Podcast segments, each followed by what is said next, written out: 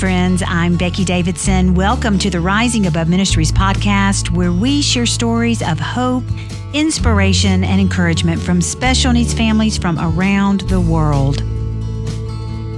Okay, friends, we have a brand new resource available here at Rising Above for our special needs families that I am so excited to tell you about.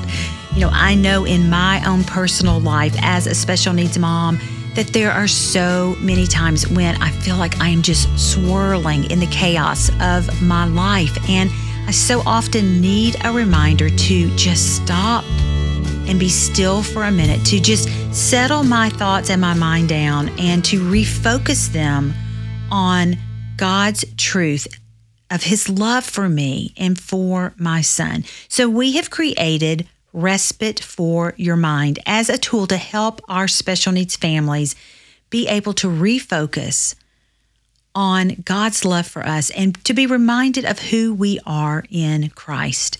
So go to our app. You will find out all the information you need about respite for your mind. Check out the different respites that we have available there for you. You will find encouragement, strength, and hope. And it's going to be a great way for us to transform our minds and center our hearts back on God. So be sure to go and check that out on our app. Now, my guest today is joining us all the way from Australia. And my guest is Lisa Williams, and she is a mother and a teacher with a passion for special needs families and caregivers. She has a book called Hope Wins, where she offers hope and solutions to those facing adversity. We had such a great conversation, and I know that you're going to be encouraged by Lisa's story. Hey, Lisa, thank you so much for joining us for the podcast today. I am so excited to have this conversation with you. So I want to welcome you to the Rising Above podcast. Great to be here, Becky, and I'm really thrilled to be able to have this conversation with you also. Well, you are joining us all the way from Australia. And it was it's very interesting because I was looking at the time. It's as we're recording this, it's 2:30 on a Tuesday here in where I live in Cookeville, Tennessee, in the States. And where you are, it's seven, I think seven thirty. Yes. On Wednesday, the next day. So you yes. are and you have already started Wednesday in your world. So uh, it's just amazing to me. You know, we were just talking about the the beauty of technology that we're able to to see each other and have this conversation, hear each other, and be able to talk, even yes. though we're on opposite ends of the world. Mm, mm, it's absolutely a blessing. And then I've been able to reach out to you guys and you found me and that we can connect and hear um, uh, each other's stories. And I can be part of your podcast. I feel really blessed to be able to be invited on and to be able to share my story from Australia in Canberra. Yeah, I love it. You know, it was funny. I was talking with my team here at the office this morning, and I was like, you know, sharing with them that I was going to have this conversation with you all the way in Australia. And so I, I, was working on my questions and things I wanted us to talk about. And I said, okay, what, what are some things you all want to know? Like, you know, I'm going to have this conversation with a mom in Australia. What, what do you want to know? And one of the things that Kim said, she said, well, I want to know how she found us. How in the world, all the way on the other side of the world, did she find us? So how did you find out about us in the podcast? I'm going to ask Kim's question. She wants to know how you found out about us. Well, it's a Google is an amazing thing on yeah. the internet. Yeah. Because I um actually as I've branched out and written a book and I've been looking for other like-minded um, special needs mums and stories, particularly Christians, because I'm a Christian. Um, I started just Googling special needs, Christians, podcasts, mums, stories, and your podcast actually came up and so I reached out to you. Yeah, that that's amazing. So so that was Kim's question. Now Carissa, her question was this. She said, she says, Are the spiders in Australia really as big as they say they are? She said, I've heard they're really big. And she was like afraid of the spiders in Australia. So is that truth or fiction? Um, it is actually truth. And I have a funny story because yesterday, literally, I was getting into the car with my son the one with special needs, and he said, Mum, I just had a big spider drop off the roof in the garage. I'm cringing right here on the, on, on the opposite side of the world. Oh my goodness. But I think I'm used to living in the bush. Um, I live at the base of a mountain, so we do have a lot of trees. And um, so it's something we do live with, but we do do pest control, obviously. Yeah, obviously. Yeah. So that so now we've answered we've answered all the questions that my team mm. here at Rising Above had. So now we get to know more about you. So I want to know about your family. This is the first time we've actually met. So I'd love to know about your family and about your child who has special needs. Yes, so I'm married and I've been married for like 28 years as of um, only last week. And I have three children um, a son who's 25 and he's married to my beautiful daughter in law who's um, 27. I have a 22 year old daughter, and I also have my son with special needs who is 20. And when um, he was 15 months old, we noticed that his eye was turning. Mm. And I thought he had a little bit of strabismus. And my mother in law actually suggested that we go get it checked out at an ophthalmologist. When we went to the ophthalmologist, um, they thought that he was developmentally delayed, mm-hmm. which was a bit of a shock to my husband and I because being our third child, we were being, you know, the relaxed parents and um, weren't worried that he wasn't hitting all these milestones because, you know, you're told that all your children develop differently. Um, but the ophthalmologist thought we needed to go back to our pediatrician, which we did. And he um, said to us, yes, he thought there was developmental delays and over that next 12 months, which I think we got an early diagnosis really because his eye was turning, um, it um, was diagnosed quite early before he was two, actually, with autism, developmental delay. And then within the next um, maybe two to three years, his, his flapping and ticking actually increased. And so he has like a, a tick and a motor um, issue as well. So, yeah, and that, so we've been on a journey um, these past 20 years of parenting him, growing in our faith, a healing journey. Um, mm-hmm. I love your theme of restoration because we've really on a restorative journey as mm-hmm. a family um, from when we got that diagnosis and the challenges and the impact on his life, obviously, but all of our lives. Yeah. And so, how does his disability impact his daily life? Is he still in school? I know here in the States, our children with special needs can go till they're in their 20s. I don't know how it works in Australia. What is what does his day to day look like? What is how how does his disability impact his life? Yeah, so he went to school until um, 2020. He did 14 years of schooling.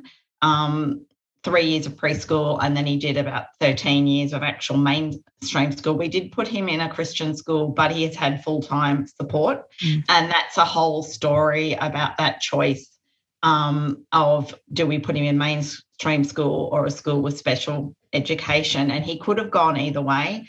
But he still does today need full time support workers with him. Mm-hmm. Um, so he did stay that. Then last year, he actually went to what's called our TAFE or our um, CIT, which is where he's done some hospitality again with support um, to work big. But, he, but his ultimate dream is actually to be a pastor and a pastor for people with disabilities.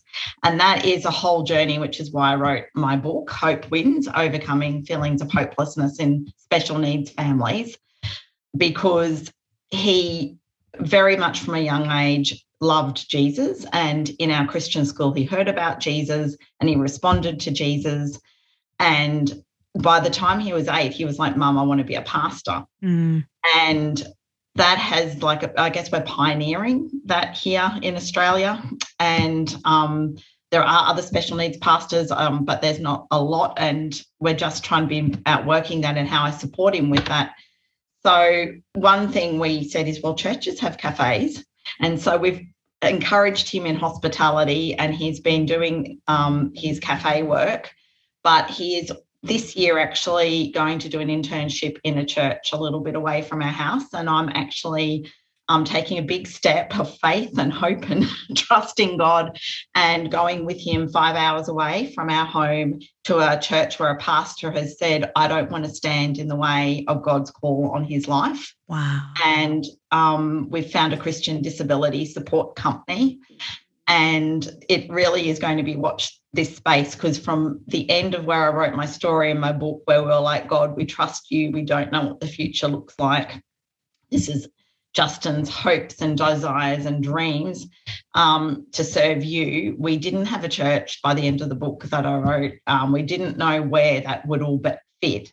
And God has now, in the last eight weeks, put this all together, and it's been amazing. Yeah. Wow, that's that is beautiful, and you know that that He had this dream, and now you're finding a way to make that happen for Him.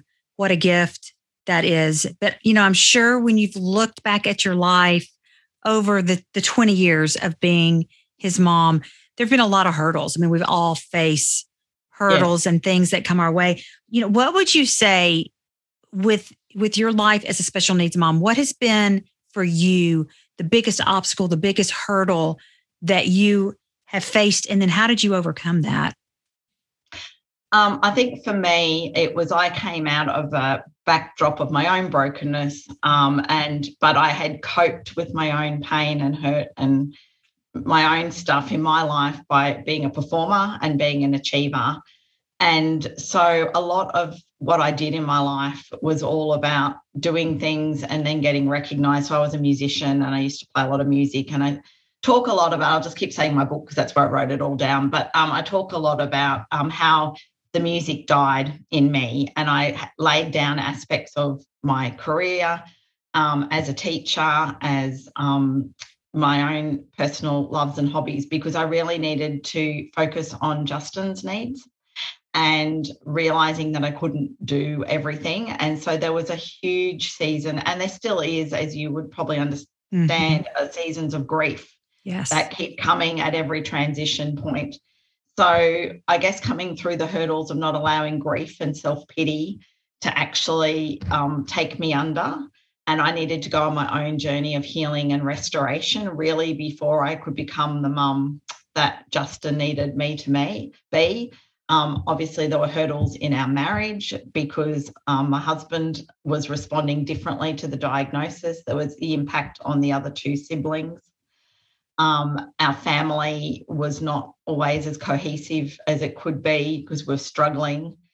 And we needed to get a lot of help um, from the body of Christ, from professional healthcare workers, counsellors, therapists, um, to be able to help us on this journey so that we could become more healed and whole and help then Justin um, work with through his challenges, which are ongoing, and he still does need full time support. Mm-hmm. Um, it, it's not like we've gone on this journey and here he is suddenly inverted commas healed.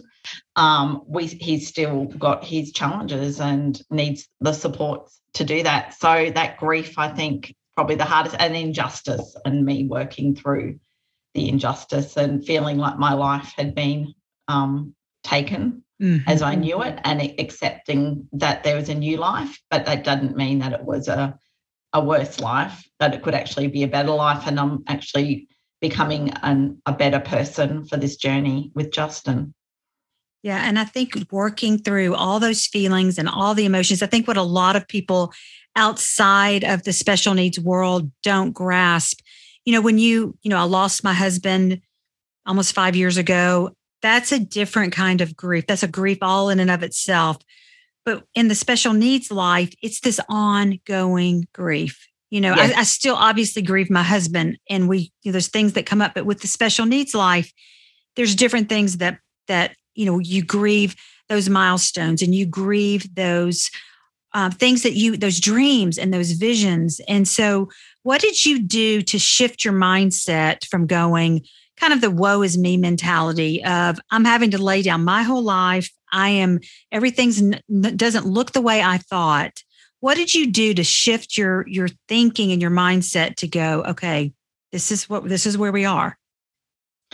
Well, I guess it really has come down to my faith and my hope and trust in Jesus because first of all, I went on a journey where I, I, found a Christian retreat that I could go to and I could be really real with God and the people who were out there. So I didn't deny what I felt. Um, I did tell God that I felt ripped off, um, that I was grieving, and I guess, like in the Psalms, where David brings his pain to God and is very real with God, I learned to be real about my pain and and move into a point of acceptance. But in that, um, there had to come a point where I had to say, I'm not going to sit here and wallow forever and with the self pity. And so when the feelings of the self pity and the hurt and the pain and the anger and the injustice would be overwhelming, it would be like, okay, God, I'm going to bring it to you and I'm going to learn to trust you. And that trust has been an ex- learning to accept that my circumstances might not look how I thought I wanted them to look or what I think they should be like, but that I can trust him that the path that he's got me on is actually going to be a good path and a path that he is with me on and I can trust him with what that looks like. And I think that that isn't been ongoing because that still comes up because I totally agree with you, Becky, is it's like at every season, it's like another wave of grief can hit. And I can be thinking, I want to go in this direction, but it's like my circumstances, like almost like the brakes come on. And it's like, no, you can't go there because mm-hmm. your circumstances don't allow it. And so I have to come back to the Lord and I need to say, okay, God, I'm going to give it to you. I'm going to trust you with this. And I'm going to um, just put my hand in your hand and let you lead me. And that's why I did like when I listened to your podcast about that Psalm 23, which is one of my favorites about restoring me by that still water and also leading me on those paths of mm-hmm. righteousness. Yeah. And so I was saying, you've got the right path for me.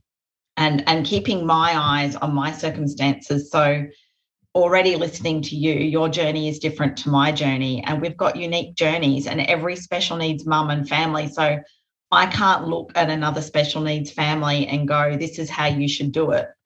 Only God knows how I should do it because our journeys are unique, our pain is unique, and there is no fixed way or formula. But the only thing I would say really is that deep trust in God, letting Him lead and guide us and restore us along those still waters, mm-hmm.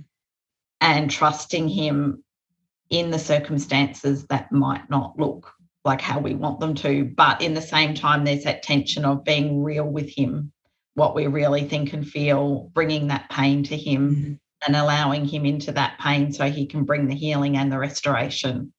And then we, then for me, it gave me more wholeness to cope with the circumstances mm.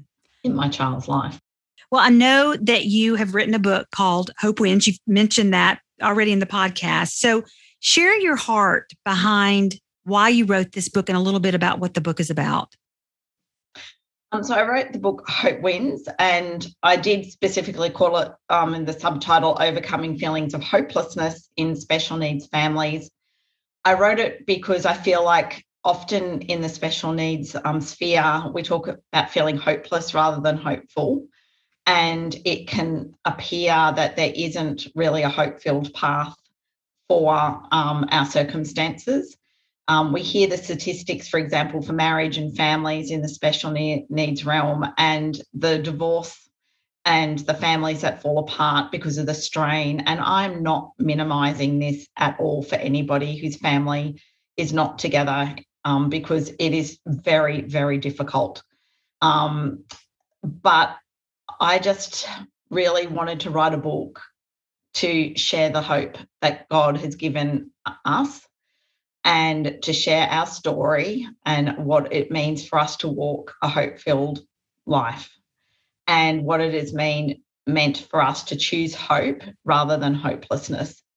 One of the things my husband used to say when the diagnosis first came out, being really real about this, was that our situation was terminal, intractable, irreversible.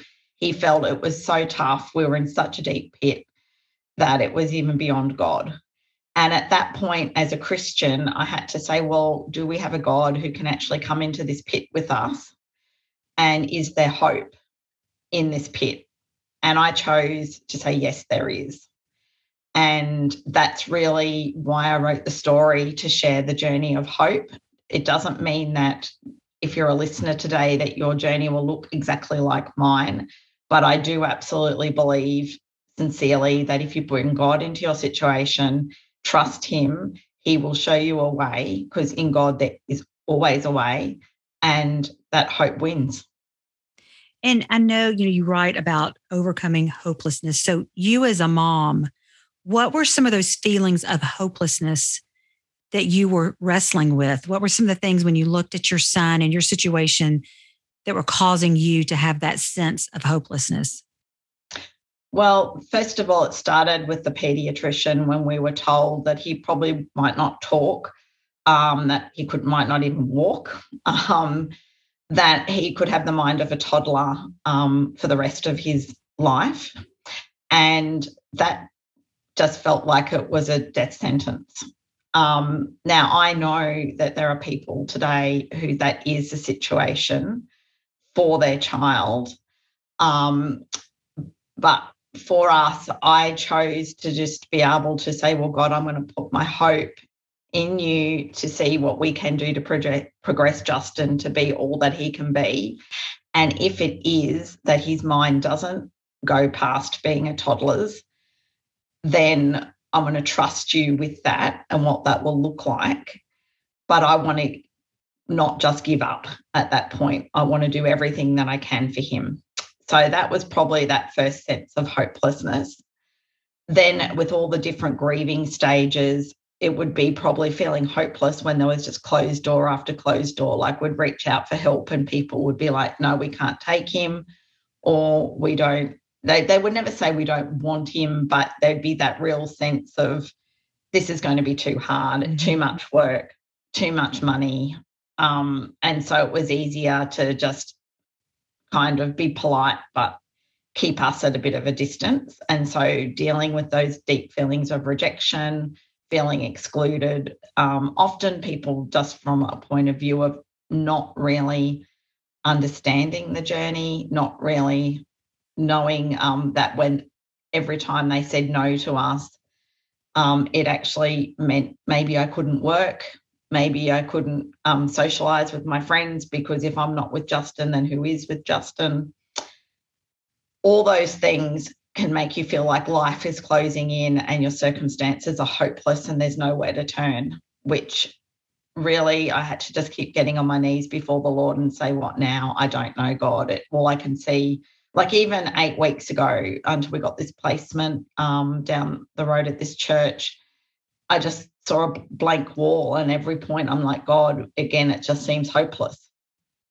I don't know. Justin has got a dream and a desire but i can't make that happen. Um, and it just feels hopeless often.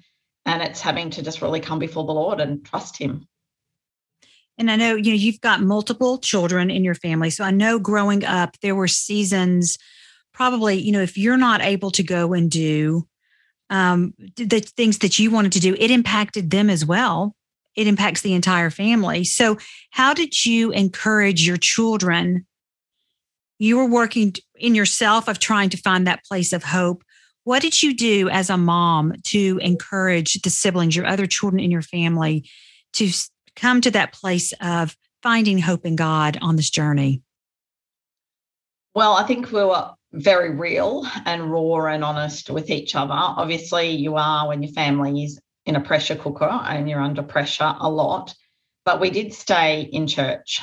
Um, I know again the statistics often for special needs family, and there is no criticism whatsoever.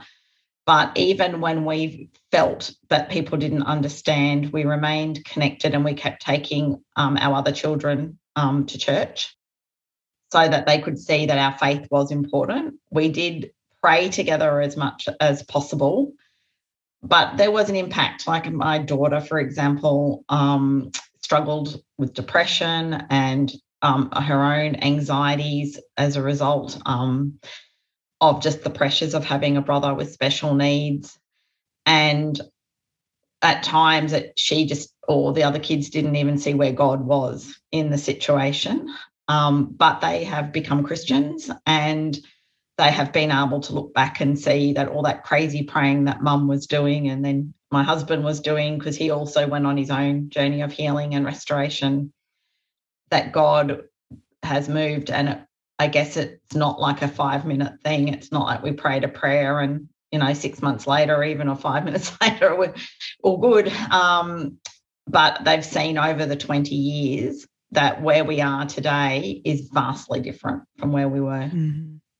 You're setting the example for them, showing them in your day to day life uh, yes. by doing those things to to show them how you can find that hope. And you know, when you look at your community of special needs families in Australia, you know, what are you seeing um, is, is a, that's causing the families in your community there to feel hopeless right now? I think it's just um, there's just not enough resources um, and and financial resources, which I think is ongoing because the acronym I have in the book for the word hope is having other people engage, and that's actually um, given and it's on the back of the book, and that was actually come, came about by Justin's therapist, um, Helen, and she um, really advocated for us and for families in our special needs community to engage or for others to engage with, with each other because when people engage with one another and they notice you and they care about you then that gives people hope so if we're talking on a practical level so faith has been obviously that deeper level of hope but on a practical level it is just having other people engage and so um, I think it's when you go to put your child, just say down at church, and there might not be a special needs program, but you can never be that family who can stay for a cup of tea because you have to be completely focused on your child. Well, it gives hope if there's another person who notices and actually says, Well, how could I look, keep an eye on um, Justin while you have a cup of tea and you can stay and talk to someone after the service? Or when we did put Justin at youth flapping and ticking and not very verbal when he was, you know, 10 or 11. There was a young man there called Hamish, who's now his youth pastor, which is part a very big reason why Justin wants to be a pastor mm. and has felt that call. But he would talk to Justin every single week, rain, hail, or shine. And that gave hope because he was engaging with him.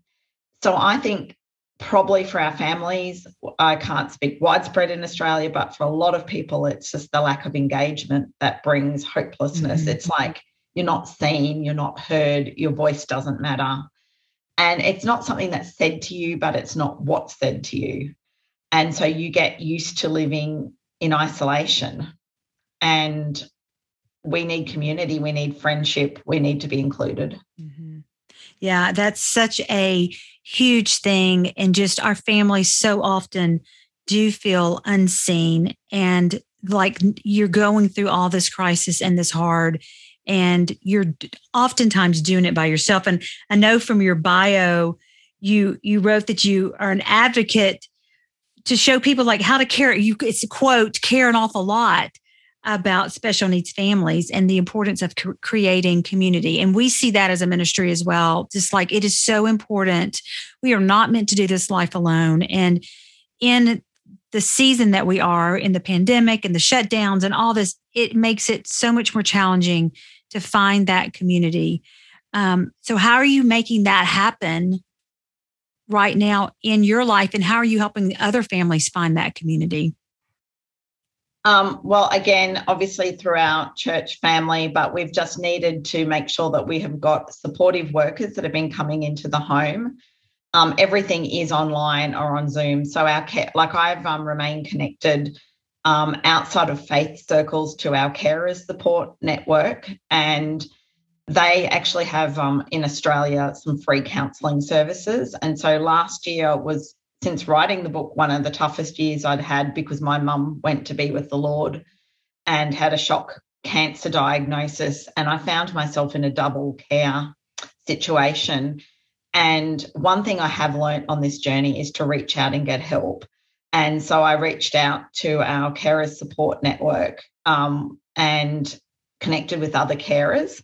So I think there's value in doing um, finding other like minded people who can help you make decisions around caring and also the disability support groups in the community. So Justin would go to um, a disability tennis and some different sports.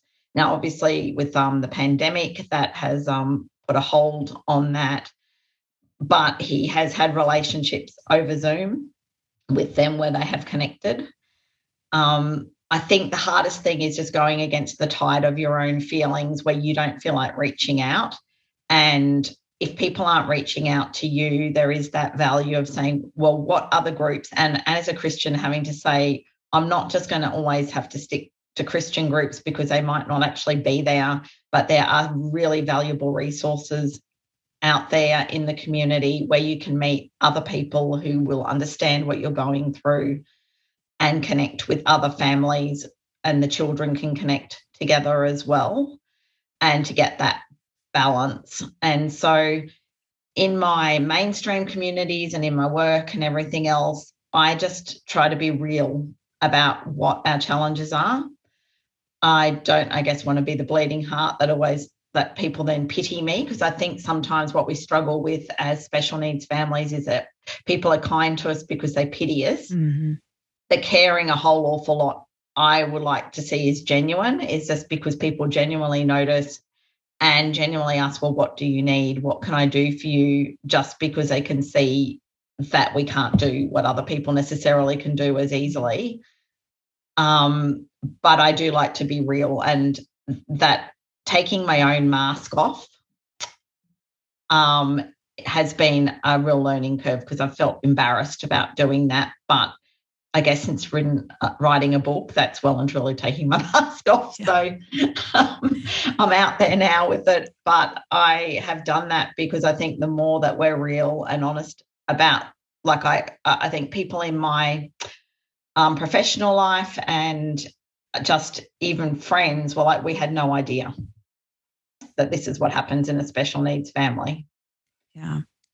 And if we have a listener who's, you know, joining us for this episode and they are feeling that sense of hopelessness, that sense of, you know, I'm just really over this. I'm tired. I don't want to keep going. What's the one thing you would say to them? I would say to them, there is always a way when it seems like there is no way. Um, I would just say, Take one step at a time. Don't give up. If you're a Christian, keep your eyes on Jesus, but reach out to other people because having other people engage is what brings hope. Yeah. We're not to do this journey alone. And there is always someone out there. And that's what I have discovered is that it can seem like there is no one.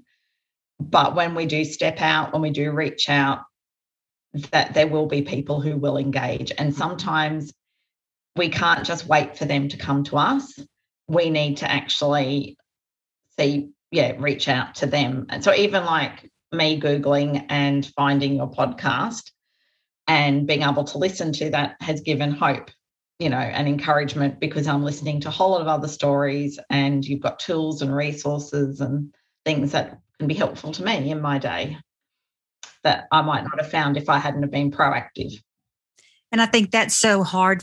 So often, you know, we get stuck in our bubble in our world and it's it is hard to step out. And sometimes we do have to be the ones we we often want to wait for someone to come to us but sometimes it has to be us making that step. And i have found so often when i'm willing to do that it's such a blessing to me when i'm when i'm willing to step outside of my comfort zone and reach out to somebody else. It not only you know it helps me but it also helps them. And so we're to do this journey together uh, makes it so much sweeter so you know we're we've talked about you know our theme here at rising above this year is restoration and we're asking all of our guests who are on the show this year about what they're doing right now in their lives to help bring restoration into their lives. You know, life as a special needs parent is hard and challenging and tough, but God wants to restore our bruised and beaten soul. So, what are you doing right now that's bringing restoration into your soul, into your heart? Well, I'm taking the term off work, which I know not everyone can do because I, and in one sense, it's a forced one because I had, don't have a choice. So I need to go with my son to place him in this internship. but I've thought, well, instead of seeing that as a negative about lost income and that I have to take this leave, I'm actually seeing it as an opportunity for restoration for my soul. So I'm going to be near a beach and I'm going to swim because I love swimming and I love the water. And I'm going to just take some time out for myself um, with God, walking and swimming. But each day, I, I always prayer and exercise are my two restorative um, practices that refresh me.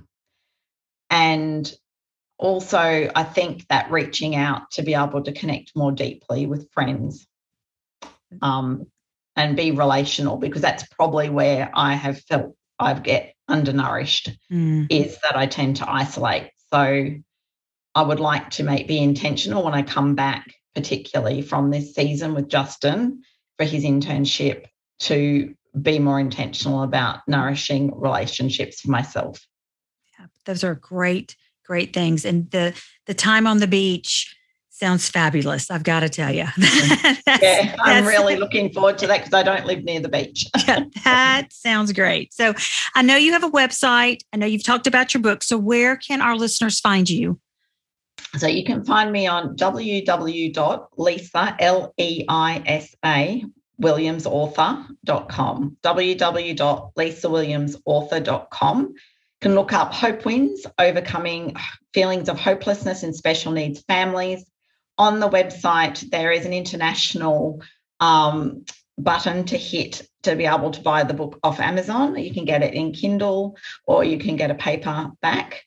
Um, and if you sign on um, to my website, you'll get any information about anything that's upcoming because a journal guide is coming to it, which is going to be called Building um, a Hope Filled Life, which we'll talk about in more detail how to build a life based on hope, particularly in, when we feel like we might have hopeless circumstances. But nothing is hopeless for God. That's right. Because hope does win. Well, I appreciate so much you getting up early on your part of the world and joining us for this conversation. And we'll be sure to add all the links to your website and to your book into our show notes so people can find you easily. And Leisa, it's been a joy getting to have this conversation with you and getting to meet you. So thank you so much. Uh, thank you, Becky. I've been delighted to discover you as well, and it's been a great conversation. Thank you for listening to the Rising Above Ministries podcast. If you like what you hear, please take a minute to leave us a rating and review. This helps others like you find our content more easily. You can learn more about how Rising Above Ministries is encouraging the special needs community by checking out our website at risingaboveministries.org or by finding us on Facebook and Instagram. We look forward to connecting with you.